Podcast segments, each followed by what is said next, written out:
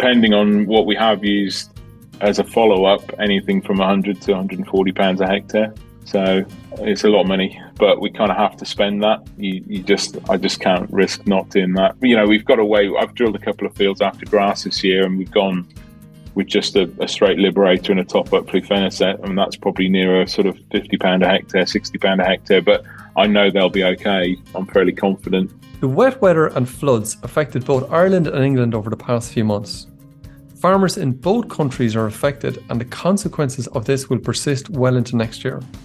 Based on reports from the UK, lower than normal plantings and patchy crops are a feature on many farms.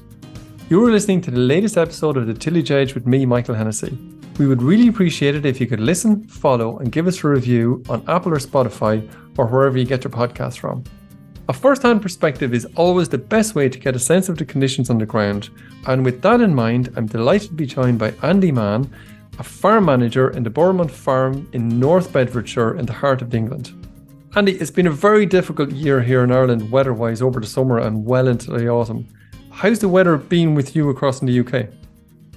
It's been very similar, I think, Michael. We we got very lucky and I managed to just we've got quite a big combine now for what we're cutting, and uh, we managed to snatch most of our harvest fairly dry.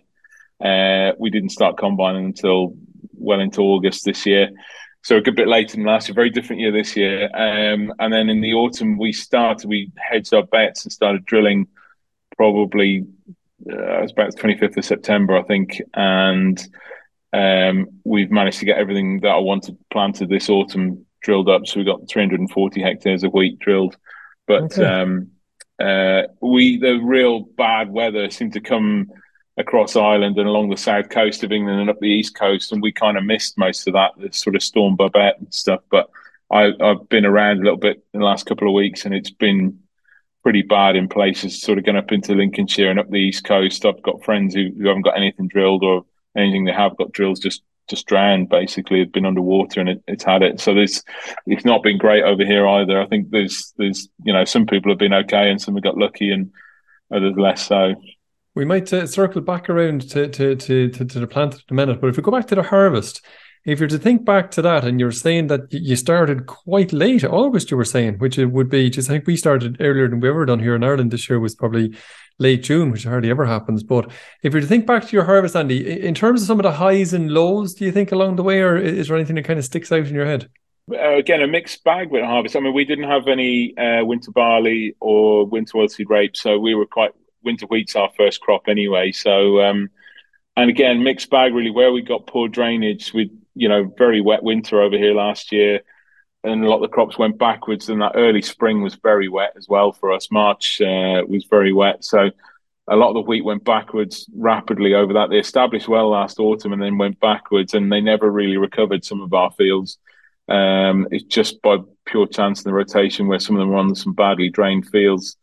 Um, and yeah, we we uh, bushel weights were lower than last year. I think lack of sunlight there, but uh, and yields were probably I'd say we're probably fifteen to twenty percent down for us. Most I think most people would sort of would be 10 15 percent down over here. We were probably fifteen to twenty percent down on yield compared to last year or the year before, or even our, like our long term average. So.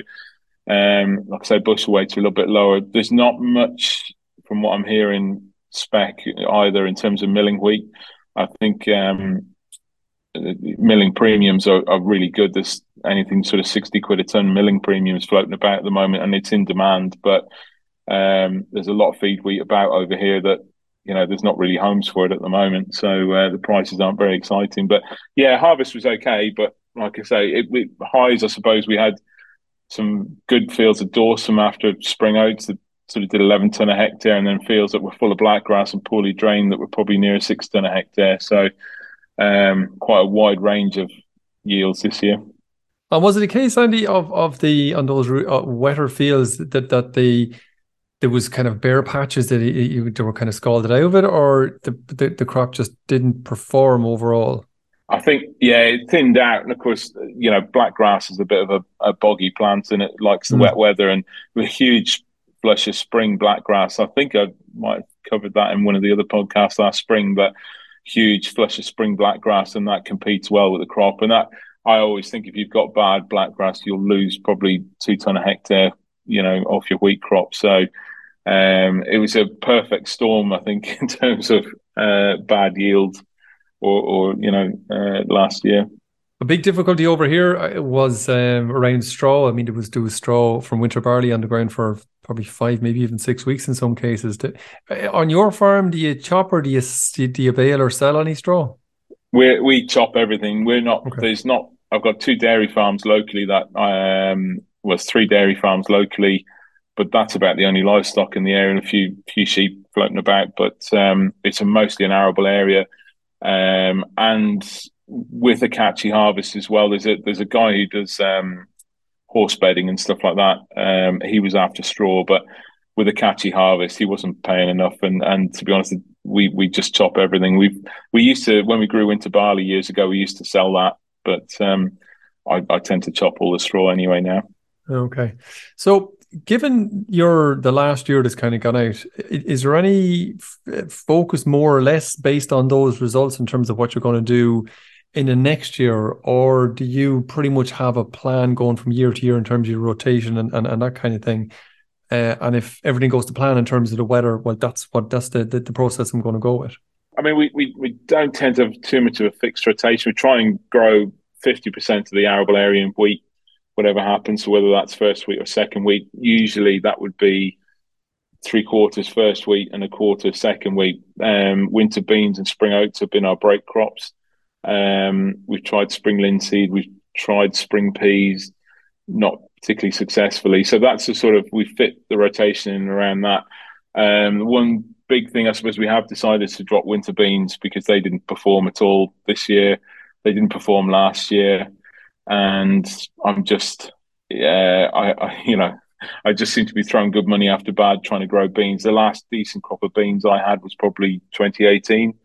Um, we didn't grow them for a year or two. Uh, after 2019 was very wet here and, and 2020, but I've tried growing beans the last three years, just not very successfully. And so we've um, we're putting that ground that would be spring bean, uh, winter beans rather, into um, into stewardship, into environmental stewardship. So there's a new SFI over here, the Sustainable Farming Incentive. You can sign up. It's sort of a rolling start date, and then one of the options there is a um, legume fallow, which pays uh, 593 pounds a hectare, and you you basically the it's fairly free and easy. I think I, I think I'm within the rules from what I've I've seen and, and asked about.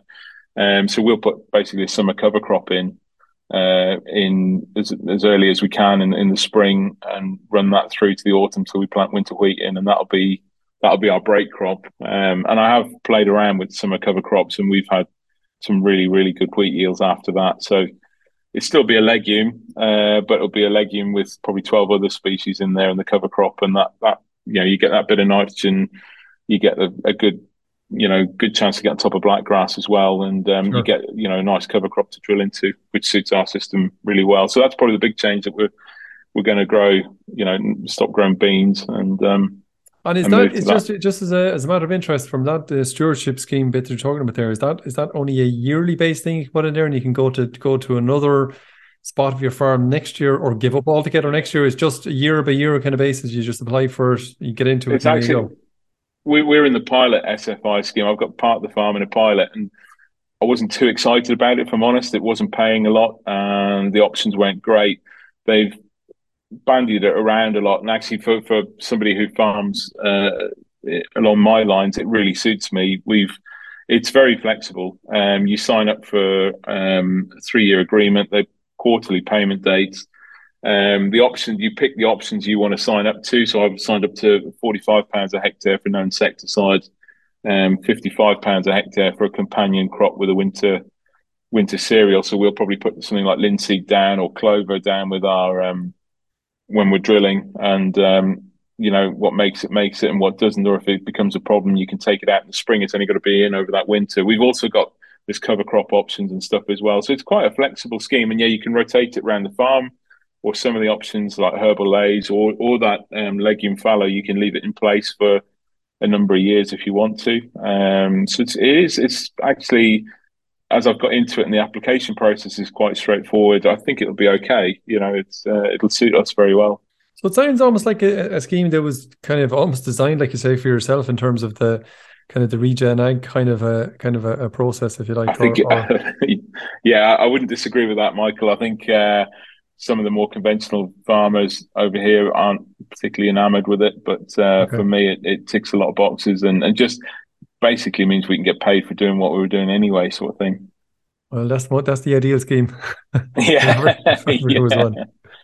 So you you you said that you got on well planting your winter crops. You have 340 hectares in, I think is what you said. Yeah. Um, and just to, just to remind us just a little bit around your process around just sort of post harvest. You're using a horizon disc, uh, which is kind of a direct drill type system. You might just remind us um, when the combine rolls out of the field, kind of what happens between then and the winter crop going in afterwards.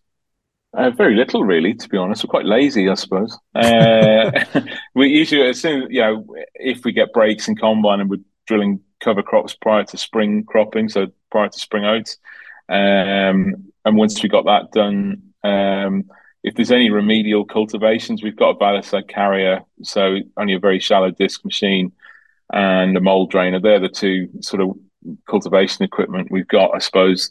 Um, and we don't tend to if we don't need to we don't go near the fields. I've found the the more we do the more we need to do sort of thing on the on the on the cultivation cycle. And the less we do the less we need to do if, if that makes sense.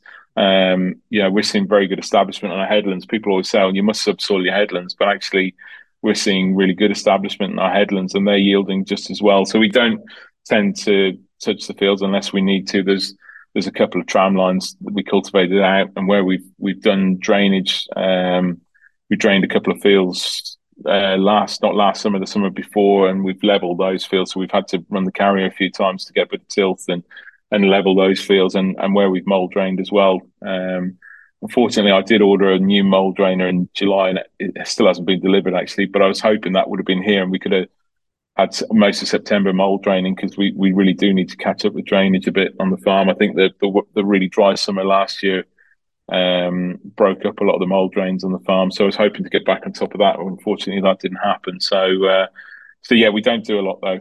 Uh, is the answer to your question really, Michael? Between uh, combining and drilling. And can I just ask you a quick question as regards to weeds? And every you know weeds will adapt to whatever system is there in terms of broadleaf weeds, because we know you have, you were you mentioned have blackgrass, which is kind of difficult enough in the best of times. But in terms of some of the broadleaf weeds, are any of those weeds that coming into the system that you didn't really see before, but now are starting to become a bit more of a, a challenge? No, the only broadleaf weeds aren't any worse, probably. Um, not really seeing any any great issues on any broadleaf weeds. The only other weed is a grass weed is brome.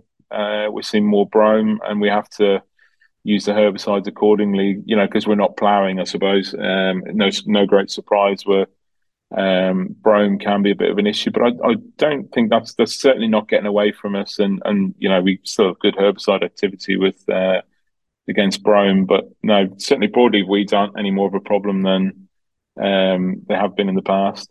Okay, so you started planting then in in in I can't remember when you said it was in September. I presume you, you yeah, started... it was about the twenty fifth or twenty sixth of September. I think we started. Yeah, and we we took we sort of picked off the cleaner black grass fields. So anywhere where I felt we weren't going to have too much issue with black grass, um, we'd start starting those fields. We we made a, a steady start. We had a few just trying to get it to flow through the drill. We put new metal on the drill and just getting this quite fine adjustment on the horizon between the, the seed boot and the disc. And um, we were a steady start, uh, but once we got going, we were we were knocking out some good acres a day. And um, yeah, we. Um, what are you getting through in a day in terms of a- a- acreage? That's a four meter or six meter horizon, it? Uh, it's a, a, six meter drill. So okay. uh, I think the best day we had this year, we drilled 50 hectares. Okay. And probably the worst day where we were having problems and it was wet and sticky, probably 10 hectares. So um, it very much depends on the field size. Our average field size is probably about seven or eight hectares here. So um, it just it does depend. If you get on some, you know, our biggest field is is uh, 42 hectares. Um, our smallest field is, is two and a half hectares, so Nice, nice, we've got okay. quite a range uh, of field sizes. So yeah, it, a lot depends on on where you're drilling, sort of thing, on the farm as well as the what output you can get. You mentioned wet conditions, and obviously the Horizon is a disc type uh, drill rather than a coulter. Uh, Yeah. You might describe kind of what you're kind of worried about there in terms of those conditions. the drill will usually tell you because it'll start to stick to the discs uh, and it'll stick to the the the gauge wheel. There's sort of like a gauge wheel that runs on the side that controls the depth a little bit.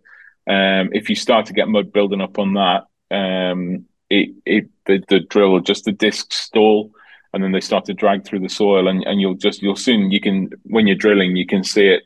If you look back on your last pass, you can soon see it. Um, they're not very forgiving in the wet. You know, you, you, that's why we tend to start a little bit earlier drilling, perhaps than other people, because you know it just goes so much better when it's drier. If you're into a big cover crop and you've got a bit of uh, green ma- material to drive on, it um, it does go that bit better. But yeah, we are very uh, sticky clay soils, high mag soils, so And and if, if if it starts to stick in that way you were talking about, you just you just have to stop. There's no adjustment. It's just that's it. It's too wet. You just yeah, you, you kind of have to. You, you know, I've got brave over the years now, and I, I'll just call it like we're better off. You know, the cost of of uh, everything, pre-emergence herbicides and everything, and fertilizer, you just can't afford. It needs to go in well. I always think it's the old adage of "well sown is half grown" sort of thing. That's I sort of stick by that, I suppose.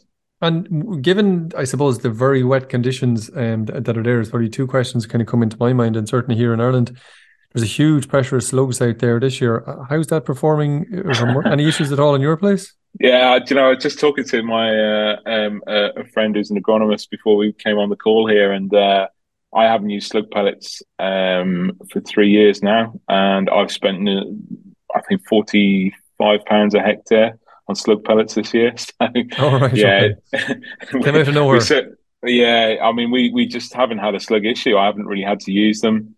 Um, but I could see, you know, coming through September, we had, um, you know, fair bit. Yeah, September's usually been fairly dry month for us. Um, but we had, I think we had 80 odd mil of rain in September. And then uh, you could soon see it out, you know, walking stubbles, you could see slugs grazing. They were very easy, they weren't hard to find. So as soon as we uh, drilled, we rolled, and then we put slug pellets on, you know, there was just, you could, those slugs were easy to find. So um, we, we were on with ferric phosphate. We put seven kilos hectare, and I've been back over some of it. I've had to do twice, so um, hence why we're, getting up to uh, forty-five pound a hectare, where we've had two or two and a half applications in some cases. So yeah, it's, they've been bad this year. year for them, I suppose, really given given the very wet, long period of wet wet kind of time. Um, just go back to to to the weed control. You mentioned blackgrass, and obviously that's a it's a very tricky weed to control on on any farm. Um, did you happen, or what's your strategy? Maybe I'll ask you first in terms of your um terms of overall weed control. Where do you start and where do you stop, kind of thing, in terms of that, in terms of blackgrass control?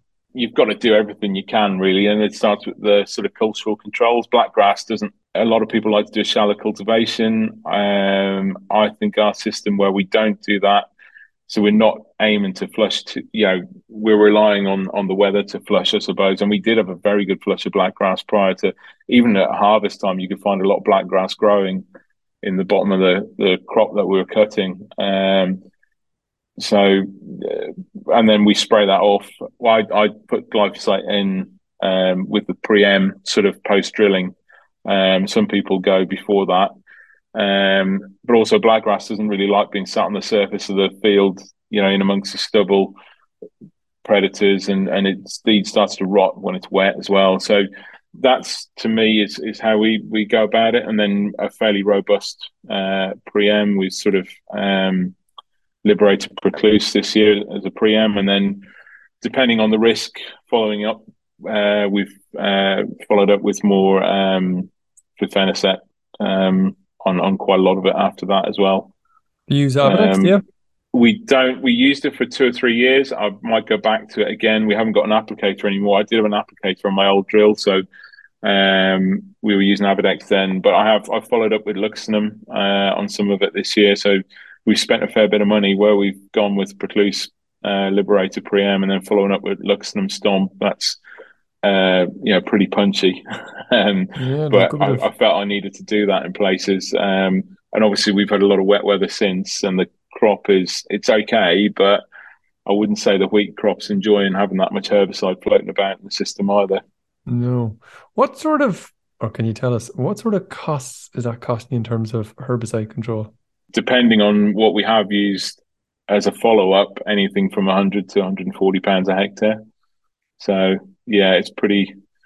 It's a lot of money, but we kind of have to spend that. You, you just, I just can't risk not doing that. You know, we've got away. I've drilled a couple of fields after grass this year, and we've gone with just a, a straight liberator and a top up flufenacet. I mean, that's probably near a sort of fifty pound a hectare, sixty pound a hectare. But I know they'll be okay. Um, I'm fairly confident. And do you, there, have, uh, do you have herbicide resistant blackgrass? I presume maybe oh, everybody oh, yeah. does, but yeah, yeah. There's, there's, there's. I don't think there's anything that anybody that hasn't now, unfortunately. Okay. So some of the some of the post emerge, as in Pacifica, or some of those kind of ones, just really don't. Whatever you get pre emerge, yeah. you get pre emerge. Is that really it? I think basically you've got to go big on the pre-emergence herbicides and the sort of top up as well. Keep that that early top up going, um, and that's the only you know. I think anything post-emergence doesn't really bring much to it now, unfortunately. So you've got to get that combination right. Um, and some years, you know, it might be drier years. Avadex has done better. Um, other years, less so. Um, but I think I'm I'm pretty happy so far what I've seen that I think the herbicides have worked very well because we've had that so much rain and so much moisture about. They've worked really well. Okay. Okay. So your crops are generally speaking looking pretty okay, even given all the wet. Probably there's of the 340 hectares, 300 I'm pretty happy with at the moment from what I've seen. There's 40 hectares. Um, I was going to try and walk it this afternoon, but I haven't got to it yet. But that was the last few fields we drilled. Um, we only just about got them rolled, and they are sat pretty wet. So I um they've had two doses of slug pellets. They were just emerging. They were the last fields. Um, I was away last week, so um, I haven't had a chance to go and have a look at those. But I'll be interested to see how they're doing. They're wet fields anyway. So um, I suppose all in all, 300 out of 340 wouldn't be too bad in one of the wettest um, autumns in I, memory. Yeah, oh yeah, no, I'd be very happy. yeah, I'll be very happy. I, I, I think I'm hopeful most of it will come come to something. So. Brilliant.